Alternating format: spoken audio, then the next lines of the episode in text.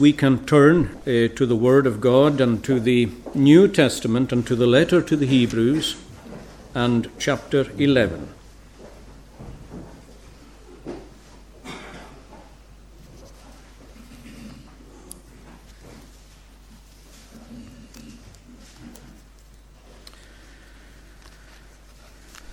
We read of uh, two deaths and um, two funerals in the readings that we had at the close of Genesis. And uh, there's a reference to these deaths in the letter to the Hebrews. This, of course, is a great chapter of faith. Most of you will know that in Hebrews chapter 11. Interestingly, although Jacob and Joseph were both great men of faith, the acts of faith that are highlighted are surprising ones. So let's read in verse 21. Hebrews 11 at verse 21. By faith, Jacob, when he was dying, blessed each of the sons of Joseph, that's Ephraim and Manasseh, and worshipped, leaning on the top of his staff. And again, verse 22 By faith, Joseph, when he was dying, made mention of the departure of the children of Israel and gave instructions concerning his bones. And this morning, verse 21. So by faith, Jacob, when he was dying, blessed each of the sons of Joseph, that's Ephraim and Manasseh, and he worshipped, leaning on the top of his staff. As I mentioned, the closing chapters of Genesis are dominated by uh, two deaths and two funerals.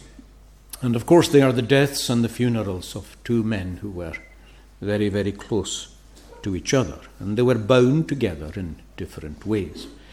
Of course, first of all, they were bound by a family tie, and a very close one at that. Jacob and Joseph, of course, were father and son.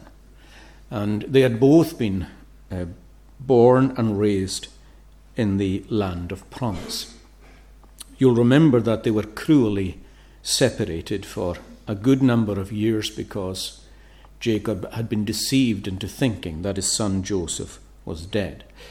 But amazingly, in God's providence, and a providence that has so much to teach us about the way God saves anyway, amazingly, in God's providence, they were reunited and spent a few years in Jacob's old age uh, happily in Egypt.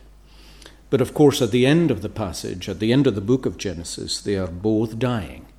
Hundreds of miles away from where they were born and raised, hundreds of miles away from the land of promise, in fact, unexpectedly in the land of Egypt. But they're bound together by a family tie as father and son. But more than that, they're bound together by their faith. And that was particularly important because for a long, long time that faith wasn't really shared by anyone else in the family, with the exception, of course, of the mothers, Leah and Rachel, and the possible exception of Benjamin, too, who was the actual youngest of Joseph's children. But most of you will know well that uh, Joseph's brothers did not share his faith and they did not share the faith of their father. And in fact, it's not just the case that they didn't share that faith, but they were in hostility to it and in hostility to their brother as well. Now, the Lord actually amazingly used the faith of their brother in the darkness of Egypt to bring the family to a knowledge of God. That was just the amazing way in which God worked. But the fact of the matter is that if you looked in that home for fellowship, you would find it really between Jacob and Joseph and the mothers while they lived. So they're bound together by family and by faith. And they're also, of course, bound together by a common desire in death.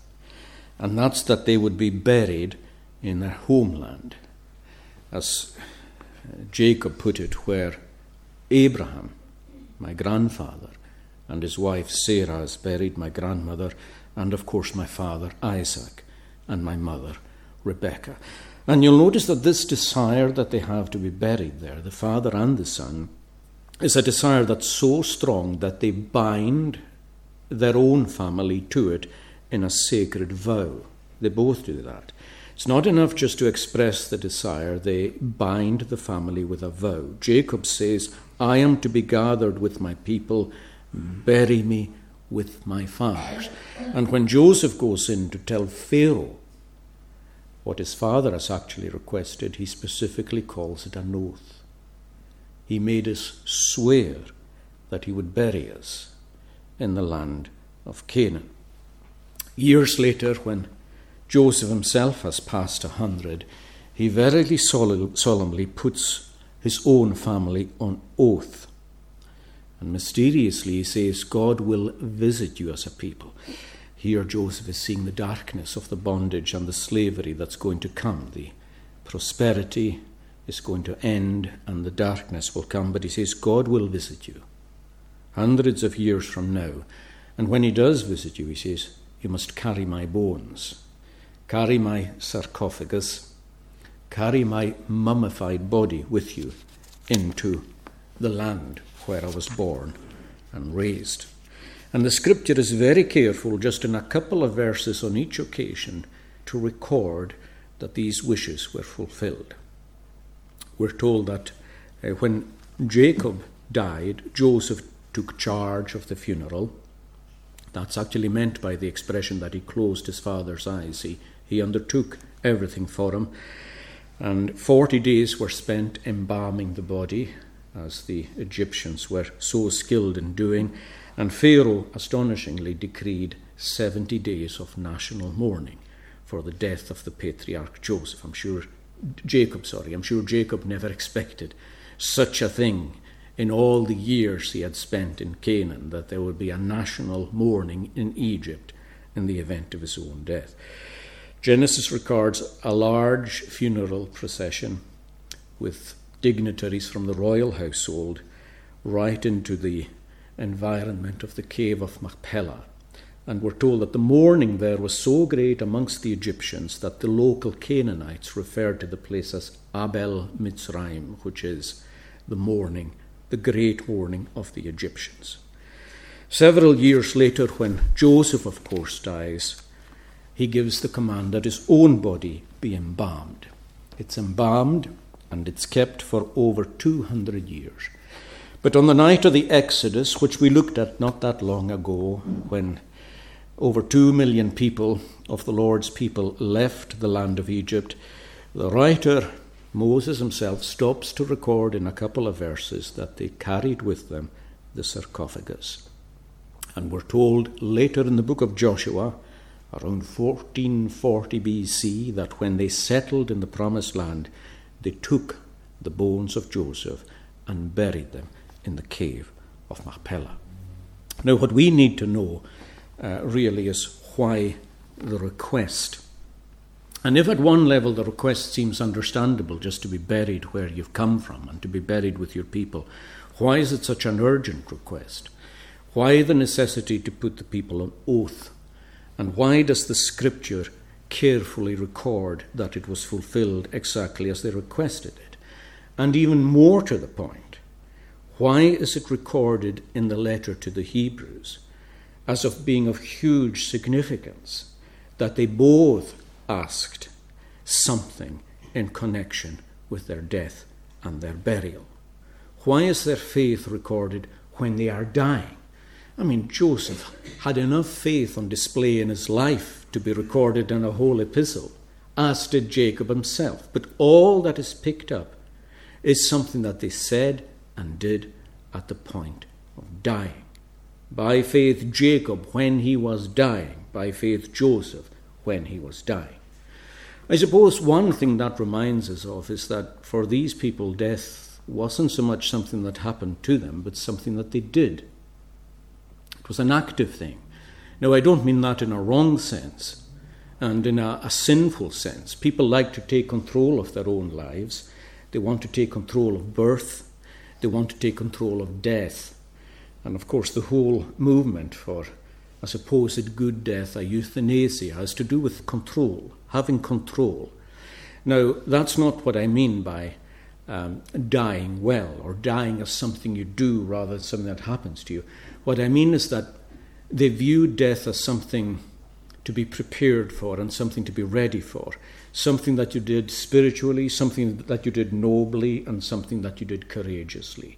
A deathbed wasn't to be feared for these people of God, a deathbed was to be welcomed. Now, for a lot of ourselves, and I've said this to you before, for a lot of ourselves, if you were given a choice whether to die quickly or die slowly, you would say, Well, I'd rather die quickly.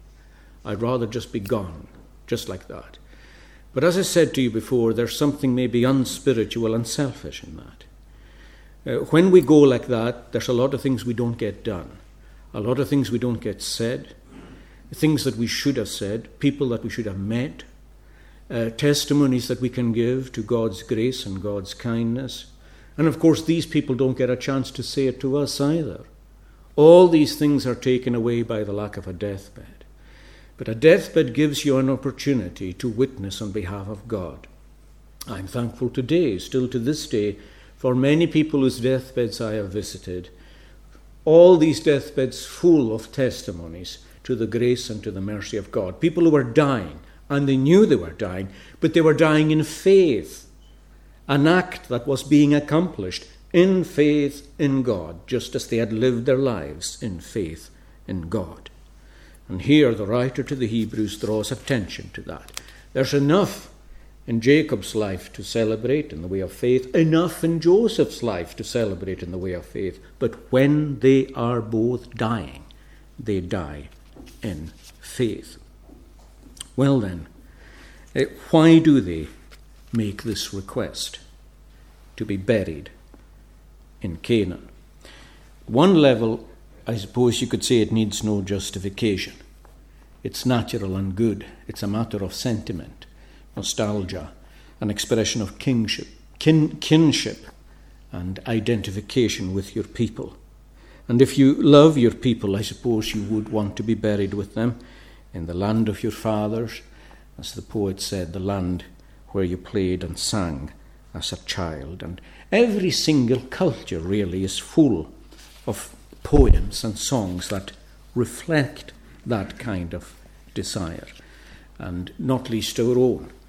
It's a land that has known plenty exiles in the past, some voluntarily, although maybe economically more or less necessary, but still voluntarily, others forced exiles. And many of you know songs and poems uh, where these exiles have hearts that are full of yearning for where they left. Uh, take the closing verses of a poem like an Ataireachd Àrd, which conveys that so powerfully. An ango visuant, an furks and cattle lavage, ma lepit and suas, Rifhun na Artedag art. He's looking back, I think he was, was he from Moog or Berner or somewhere, and far, far away, after expressing the thoughts of his heart, he, he asks that when he's in the deep sleep of death, in the cold, deep sleep of death, that his body would be taken and lain beside the surging sound of the sea, where he had grown up and what, of course, he loved. And that kind of natural feeling is in the Bible too. Uh, when David was returning to Jerusalem, you remember, having been a king for many years, uh, his own son Absalom organized a national rebellion against him, which was just on the verge of success. In fact, looking at it, you would have thought that it was successful. They even marched into Jerusalem. David had to flee the city. Uh, when he had to flee the city, he discovered who was really loyal to him and who wasn't. And uh, when matters turned mysteriously in God's hand and he came back in triumph into the city, he met an old man, an 80 year old man called Barzillai the Gileadite. And Barzillai, Barzillai had put his head on the line for David when it would have been easier just not to. And David wasn't the kind of man who would forget that. And he said to Barzillai to come with me, he says, to Jerusalem, and I'll provide for you, essentially at the king's table for the rest of your days. But he said, I am eight years old. He says, Let me go back to die in my own city, near the grave of my father and of my mother. Now you can understand that. That needs no justification. It's natural, it's good, and it's right. But the interesting thing is that the Bible is telling us that this is not the motive of Jacob, and it's not the motive of Joseph. These things may have been present, all right, and it would be lawful and right for it to be so, but it's not their motive. It is by faith that they make the request. For them, there is something deeper and something more important involved. In fact, by putting it like this, by faith, Jacob blessed the sons of Joseph and he worshipped leaning on his staff. And by saying that Joseph, when he was dying, mentioned the exodus effectively to come and he gave instructions concerning his bones, that means that what they're saying and doing here as they're dying is lifted beyond nature. It's lifted beyond, out of the level of this world's thoughts and into the realm of faith. It's all to do with God, who God is, God in relation to them, God in relation to their fathers, and God in relation to their children and their children's children. And that's what I want to look at with you today and tonight. I want this morning, with God's help, just to say something about Jacob's death, and tonight something perhaps a little more full about Joseph's death. First, Jacob. Now, if we're going to stick to a natural desire, there's a sense in which you would understand it if Jacob just didn't want to go back. Because if you view his life in a certain way, it would seem that his days in the promised land were a kind of heartbreak. They were really, really difficult. He grew up with a mother uh, who loved him very, very much, but he grew up with a father who mysteriously overlooked him and was blind, really, to his godliness, to his piety, and he had a strange fondness, Isaac did, for the older, unbelieving Esau, who was a, a man of the hunt and a man of the chase and a strong man. But and for some reason, Isaac gravitated towards him to the point where, in a mysterious way, he was determined to, to bestow the birthright on Esau, even though his wife Rebekah had been told from childhood that the birthright was Jacob's and not Esau. And sometimes, you know, it can be very difficult for you know for you if um, if you're living your life like that in a godly, upright way, and for some reasons, uh, Christians, perhaps, maybe even in your own family, are not recognizing that, and they seem to be gravitating more towards other people, maybe even sometimes towards the world. How difficult a thing that can be to understand when you're trying to be faithful and true to the Lord.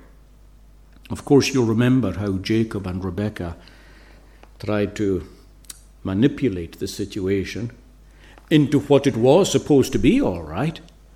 The blessing was supposed to fall on Jacob, but they manipulated the situation, and they had to pay for that, and they both did. The result, of course, was that Esau hated Jacob for the rest of his life, and Jacob, of course, had to go away in exile. For over 20 years, he wasn't in the promised land at all. He was serving a devious uncle who tricked him in many, many ways, and Jacob never saw his mother again. And even when he comes back after 20 years into the promised land, now having 12 of a family, or 12 sons, a daughter too, the family are at war with each other, depending on who their mothers were, and especially at war with the children of Rachel, who were Joseph and Benjamin. And of course, he loses Joseph, and he loses him in very suspicious circumstances. Although he accepted the son story that a wild beast must have been killed and that that's the reason this garment was filled with blood, there's no doubt as the days and the months and the years pass that he suspects foul play. There's something very, very strange about the total disappearance of Jacob as far as, as of Joseph as far as he can see from the face of the earth. And, and as he was there growing old in the land of Canaan, I'm sure he often said what you've often said, maybe myself too if God is with me, why are these things so? There are many experiences that make us ask that kind of question. Gideon asked it. uh, when, uh, when Israel was under severe oppression, when, when people had, um, didn't have the freedom to make tools and uh, they had to, to thresh their harvest in places where they wouldn't be seen, or else they would starve to death. And you'll remember the angel of the Lord appeared to Gideon and said, I, I am sending you to raise you up as a deliverer for your people. And uh, one of Gideon's first response, I'm conscious he did say, Yes, who am I and what is my father's house? But he also said, Well, if we are your people, why are we in this situation in the first place? Why, why do we need such a deliverance? Is that why you took us to the promised land? With no liberty to make weapons or tools, with no liberty to uh, reap our own harvests and to sow. I'm sure sometimes you've fallen back on what David fell back on. What, when he, look, he looked at his family just before he died, there was a lot to distress him. As well as Absalom distressing him, obviously, there was so much else in his family to distress him too. But at the end of his days, he said, Although my house be not so with God, not as it should be, not as I would desire it to be, yet he has made with me an everlasting covenant, ordered in all things and sure. You've fallen back on that. You still fall back on that. Because nothing can take that away. And you're clinging to God and you're cleaving to Him. It's a difficult life, Jacob's life. And when he went down to Egypt as an old man, something he never expected to do, and he's introduced to Pharaoh for the first time, he says to Pharaoh, Well, Pharaoh asked how old he was. He must have noticed his age. And Jacob's response was that my years have been few and they have been evil. The word actually there should, I think, have been translated difficult as it can be translated, and elsewhere is translated difficult, and I think it should have been translated difficult there. It doesn't mean his days were evil as such, but difficult, hard days. In fact, in some ways, when you look at it, his life was easier in, in Egypt with a converted family. Imagine that. With a converted family. And after all these years, seeing Joseph himself. So, why is it that he gives this command take me back Take me back home. Home? Well, yes. In one way, the Bible tells us that he was a stranger and a pilgrim in Canaan. So was his father Isaac a stranger and a pilgrim in Canaan. So was Abraham and Sarah. They had left Ur of the Chaldees just to put themselves there because God wanted them to be there. But they knew what that land meant. They knew that that land, flowing with milk and honey, was a pledge to them of the heaven that they would inherit afterwards. It was also a pledge of a renewed heaven and earth that would flow with milk and honey when the curse was removed. And all their spiritual descendants would inherit that earth and indeed that heaven one day. They knew that. The Bible tells us that. The writer to the Hebrews tells us that, that that's how they understood this tract of land that we call the Holy Land.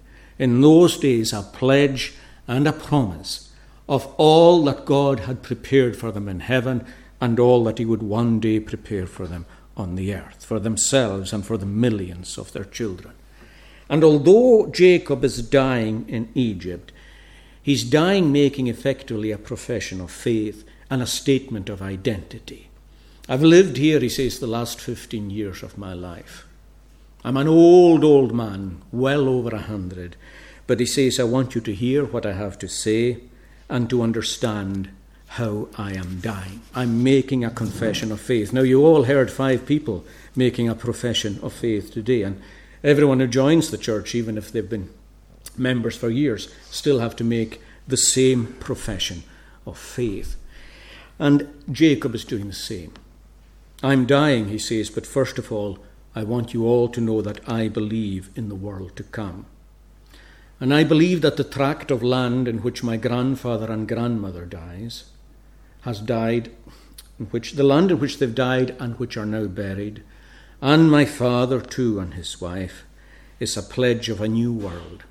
This world in which we now live, this which is represented by this Egypt, incidentally, a land of darkness and confusion, many gods and many lords, represents a world that will one day be burnt in a great conflagration. But I believe, he says, that out of its ashes will arise a glorious new world and one that is sinless. And I wish to be buried in a land that symbolizes that. It may be despised and small by others, but its contours and its features, and the place that God has given it to play in world history, will tell us that it is a pledge of my world to come for all who believe and trust in me. I want to be buried in that land because I believe in the world to come. He is also saying that I believe in the resurrection of the dead. Even if my body, when you embalm it, and however skilled the Egyptians were at embalming, eventually the body decays, well, you can embalm it, he says, and you will. You'll be 40 days trying to preserve it, but one way or another, sometime it will be eaten of worms.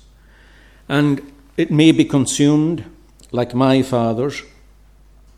Indeed, my grandfather laid my father on an altar, about to put a knife into me and to offer me as a burnt offering, believing that from the ashes of that offering, one day my father would rise again. Well, I believe the same thing, he says. I believe that we will rise. I believe in the resurrection of the dead. The Egyptians mummify and they preserve, they think they preserve life like that. And my body may be mummified too, but that's not my preservation. You lay me in the ground where I am united to the Lord Jesus Christ. I'm united to God under his care and keeping, and one day I shall rise with my father, my mother, and my grandfather, and my grandfather. Because as well as believing, in the world to come and in the resurrection of the dead, I believe in the communion of saints in life and in death. I don't just want to be buried with my father and mother and grandfather and grandmother because I loved them and knew them. It's because I will love them and I will know them. I wish to rise with them because I will rise with them. And I will rise in an unbroken fellowship. And death will never sever that again. I mean, death is just a, just a temporary pause in it. And it's a wonderful thought that for a believing man and a believing wife, that they shall be raised and that they shall be forever together and forever together in the Lord. Some people say that these ties are broken in eternity. I would rather say that they are heightened and elevated in eternity. I don't think anything good is broken. I don't think anything good is finished or forgotten, but it's all somehow built upon and improved upon. I knew my father and my mother. I knew my grandfather and my mother, and I will rise with them, and I will forever with them be with the Lord. That is his faith. And there's a strange way, you know, in which he says effectively that in spite of all the difficulty, the trial, that I had in that land. It's my land. And in spite of having grief there, the Lord's people are my people, and I want to be with them in death and in life. You know, it's a strange thing the way that the Lord's people see the church itself. You know, sometimes in the church you can be hurt and burnt. Sometimes you can be disappointed, disillusioned. And maybe for a time you feel almost like isolating yourself from all who profess the name of Christ, because you say, like David did in the psalm, in his haste, he said, In my haste I said that all men liars be. But there's something about it that just doesn't allow it to lie like that. You know yourself to be part of a body, and you feel yourself part of a body. And just like a, a dry tree seeking water, so you put out your roots and you want to find the Lord's people again. And you want to be where they are. And you want to feed with them. And you want to be with them, to have fellowship with them, to be at the Lord's table with them. There's nothing in a way that can keep you from that. You are irresistibly drawn to it. And even if you've been hurt at various times and in various places, perhaps in various churches, still at the end of your day, you'll say that the Lord's people are my people. And I want to be with them in death as I was with them in life, and I want to be with them in the life to come. In that respect, you can almost see Jacob's dying wish here in pretty much the same way as Ruth professed her faith when she was leaving Moab. When she was leaving Moab, she was leaving all she ever knew. All she ever knew. And she was going into the uncertainty of Israel, just on the strength of her mother in law's faith, really. And that was strength. Although, although it's worth noting here, and this is an unusual thing, and there's almost exceptions to every rule, really, that for a significant length of time, uh, the witness of Ruth's mother in law, Naomi, can't have been all that good. Or at least not what it could or should have been. It, it, it was a backslidden condition that took her to Moab and that took her husband to Moab. I think, in fairness, most blame must attach to the husband, although the way the book of Ruth unfolds, it's quite clear that Naomi herself felt herself spiritually responsible too. There was a famine and a difficulty, certainly in Bethlehem, but they didn't trust God's provision. I've made the point several times before that, that, there are different kinds of famine. It's obvious that the famine in Bethlehem was not the, the, the kind of famine from which you died, it was just a scarcity. Plenty of people stayed in Bethlehem, but they chose to leave. And they made a bad choice, not dissimilar to the choice that Lot made when he went to Sodom. But it's interesting that through the years, as she turned back to the Lord, she was making an impression on her daughter in law. An impression that was so strong that Ruth was willing to disassociate from her own homeland and to associate with a people that she viewed in a hostile way before. Isn't that remarkable? Um, we know that ourselves, perhaps as Christians. You can well remember a time when you viewed Christians with a, maybe with a kind of hostility. At best, they were a strange people. That's maybe how you view them still, a strange people. Maybe there's a kind of hostility. But when the Lord draws, He draws, and He draws you to a people that perhaps you want is despised. And when her mother in law, at the very boundary of the promised land, when she tested her and said, Go back to your house, go back to your people, what can I give you in Israel? She said, Entreat me not to leave you. Don't ask me. Don't ask me to go back. She said, Wherever you go, I will go. Wherever you lodge, I will lodge. Your people shall be my people, and your God my God, and where you die, I will die, and there will I be buried. That's the faith of Jacob too. He is entirely disassociating from Egypt and its spiritual life and entirely associating with the promised land, flowing with milk and honey. But there's a little more to it than that. Dying in faith can be as hard as living in faith. It seems there's always a test associated with things. God just appoints it that way. Faith always presents a test of one kind or another, and that test for him comes in his last act on his deathbed when he has to bless the family. And it's not easy to bless the family. Of course, he wants the family blessed. But for one thing, although he's got a lot to be thankful for, and he's seen them come to know the Lord, he knows that the blessing is mixed.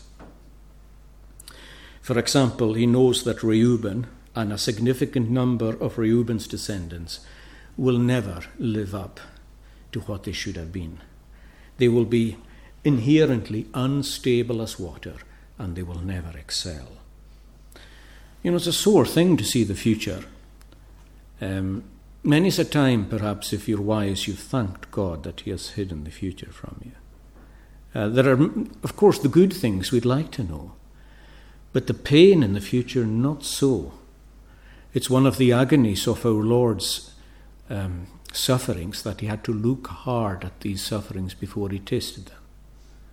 You, we can never forget that the bloody sweat of Gethsemane that was forced from his brow, that bloody sweat, wasn't caused by his sufferings, but by a contemplation of them. Is that not a thought? A contemplation of what had not yet begun produced a bloody sweat. Who wants to know these things? Aren't there many things already in your life for which you thanked God that you did not know they were coming your way? Well, he knew that some of the blessings pronounced were mixed. Some things were painful. It's an interesting thing that midway through the twelve blessings, he, he lifts up his head and he said, I have waited for thy salvation, O God. And then he carries on. His life was difficult.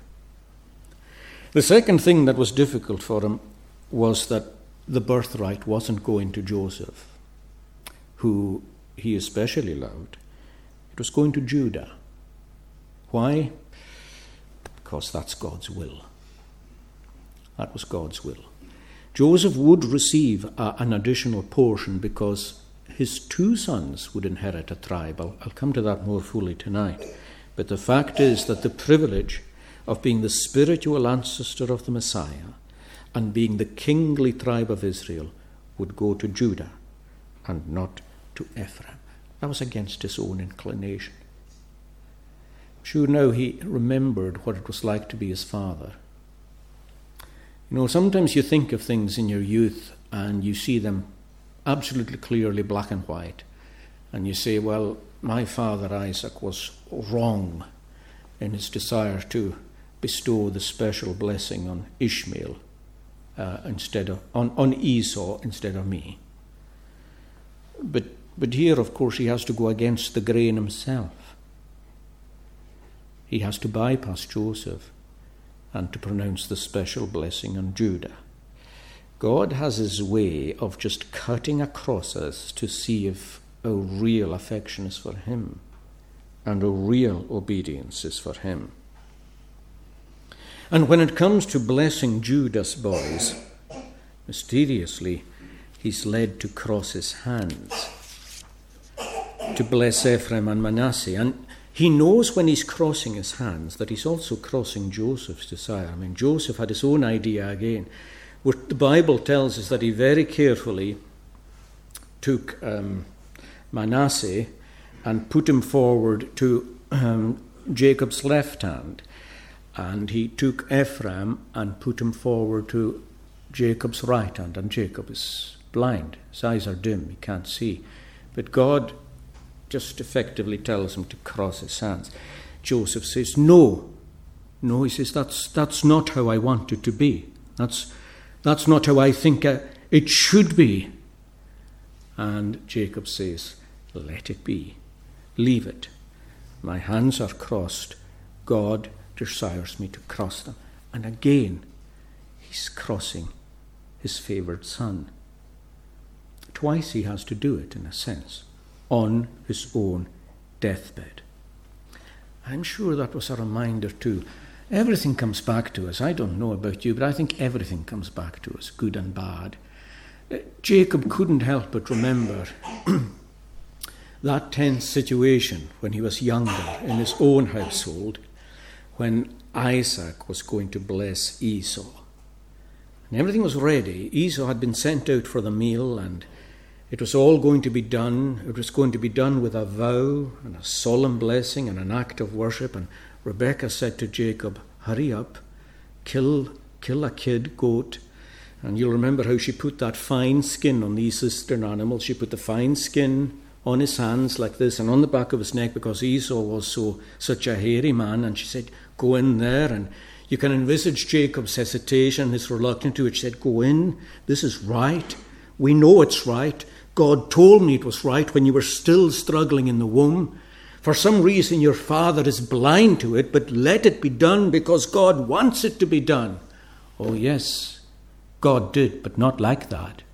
Not like that. And if, if, if Rebecca or Jacob were tempted later to say, well, what other option was there for us? I'm sure Jacob could now see, well, he could have made my father cross his hands. just as He's made me cross His hands over my grandchildren. Don't be in such a hurry to see God's will being done that you use wrong means to do it. It's a maxim in the world sometimes that um, the end justifies the means. In the Christian faith, it does not. Or as Paul puts it in the letter to the Romans, never say, Let me do evil that good might come. There is no doubt it was God's will to bless Jacob. It didn't need his lying, it didn't need a goatskin on the back of his neck and a goatskin on his arms. And neither does God's will for your life, however good the thing is, ever need your lies, doesn't need your deceit, doesn't need your corruption. It needs none of that. Let God do it all His way. Let God do, do it His way. But He does go through with it. And lastly, how does He go through with it? Well, He goes through with it by faith. We're told that because He performed this blessing, worshipping and leaning on the top of His staff. Now, if there's a little detail that you think is unnecessary anywhere in the Bible, you would think it was that. Why tell us in a verse as profound as this that he is leaning on the top of his staff? It's a small detail, an apparently insignificant detail, unless, of course, it is a significant detail. The staff is a living reminder to Jacob in his old age of God's goodness and his mercy. It's interesting that he refers to it twice himself. When he left, having lied effectively to get the blessing, he left the home under a cloud without a penny to his name, and for all the world it looked as though he was never going to inherit anything. He was a nothing and a nobody. You'll remember that he lay down in Bethel and God told him he was still with him. Uh, but it, it was going to take 21 long years before he would see that come to pass. He was leaving under a cloud, and as he reflected on it later in his life, he said, I crossed the brook, he says, with nothing but my cloak and my staff in my hand. And I returned, he says, with so much wealth and with so much blessing. His staff. When he was coming back to the promised land 21 years later, God met him in a wrestling match, which is a very famous wrestling match in Genesis 32. A wrestling match that Jacob was initially thought, thought he was doing well in, that he gradually realized he wasn't overcoming. And then, when the day was about to break, his mysterious assailant, who was none other than God manifest in the flesh, touched the hollow of his thigh and just put it out of his joint. And Jacob knows in an instant that the one he's been wrestling with all night could have flattened him within a second, but chose not to for his own reasons, but put forth his hand to touch him. And we're told that from that day forward, Jacob was effectively crippled and leaning on the top of his staff. So the staff for him is a reminder of how God had blessed him, fed him, cared for him, and nourished him in his exile. And it was also a reminder that God had, in a good sense, broken him spiritually. It was at Peniel that Jacob learned to stop trying to do God's will his way and to let God do God's will God's way. That is one of the greatest lessons that we can learn in the Christian life. And Jacob learned it at Peniel. he learned it at Peniel. And every time he rested on his staff, he thought, My weakness, God's strength. He thought, Mysterious providence, God's purpose. He thought, What things look like, what things are actually like. This was the man, after he had lost Joseph, who said, All these things are against me. And the reality is, as you well know, that all these things were foreign. That's why he dies worshipping, leaning on the top of his staff. He dies in faith. So I'm living in Egypt, I'm dying in Egypt, but I belong to God, I belong to God's people, and I want to be buried in the promised land. So, of course, does his son, which we'll see tonight. But I want you to ask yourself before I close where your citizenship is today. You're living in this world. Do you belong to it? Do you belong to it? Or is your heart elsewhere? Are you going on a journey elsewhere? Is your family being gathered elsewhere and you want to go home? Do you look forward to the rest of the family coming home? Where is home? Let us pray.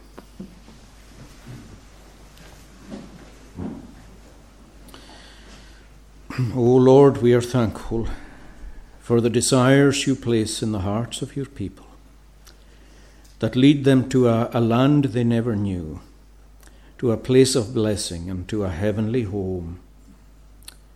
In my Father's house there are many mansions. If it were not so, I would have told you. And I go to prepare a place for you. Lord, we pray that we would die with this hope ourselves, that we will rise and that we will rise and be caught up to meet with the Lord in the air, that we shall be transformed in the twinkling of an eye, our mortality swallowed up of immortality. We pray that you would go with us through the remainder of the day. In Christ's name, Amen.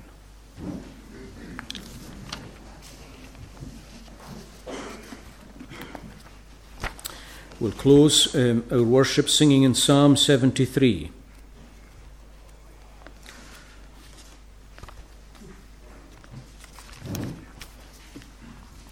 And at verse 23.